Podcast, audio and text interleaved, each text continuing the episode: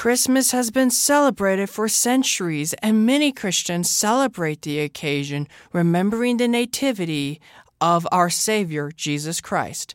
Members of the Church of Jesus Christ of Latter day Saints celebrate this beautiful holiday, especially here at BYU, Idaho. The University Store is no exception to the rule, with the Student Activities Committee and the University Store joining forces.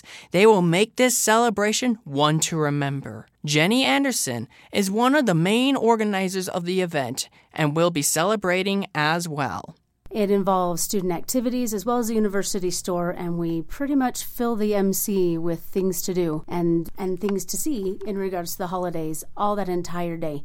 Notwithstanding Christmas Tree Lane inside the Man Manwaring Center or the free donuts and cider in the Taylor Building, the store has a massive sale to help ease some burden on Christmas shopping.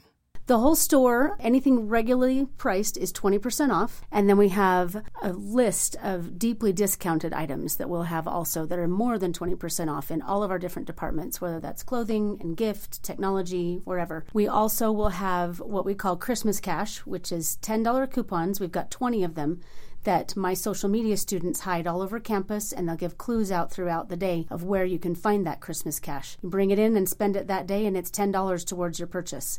The sale happens all day and the lighting of the main Christmas tree happens tonight at 6:30 p.m. in front of the Taylor building. We here at BYU Idaho Radio wish you a happy Thanksgiving, a happy holidays, and a very Merry Christmas. For BYU Idaho Radio, I'm Cody Miller.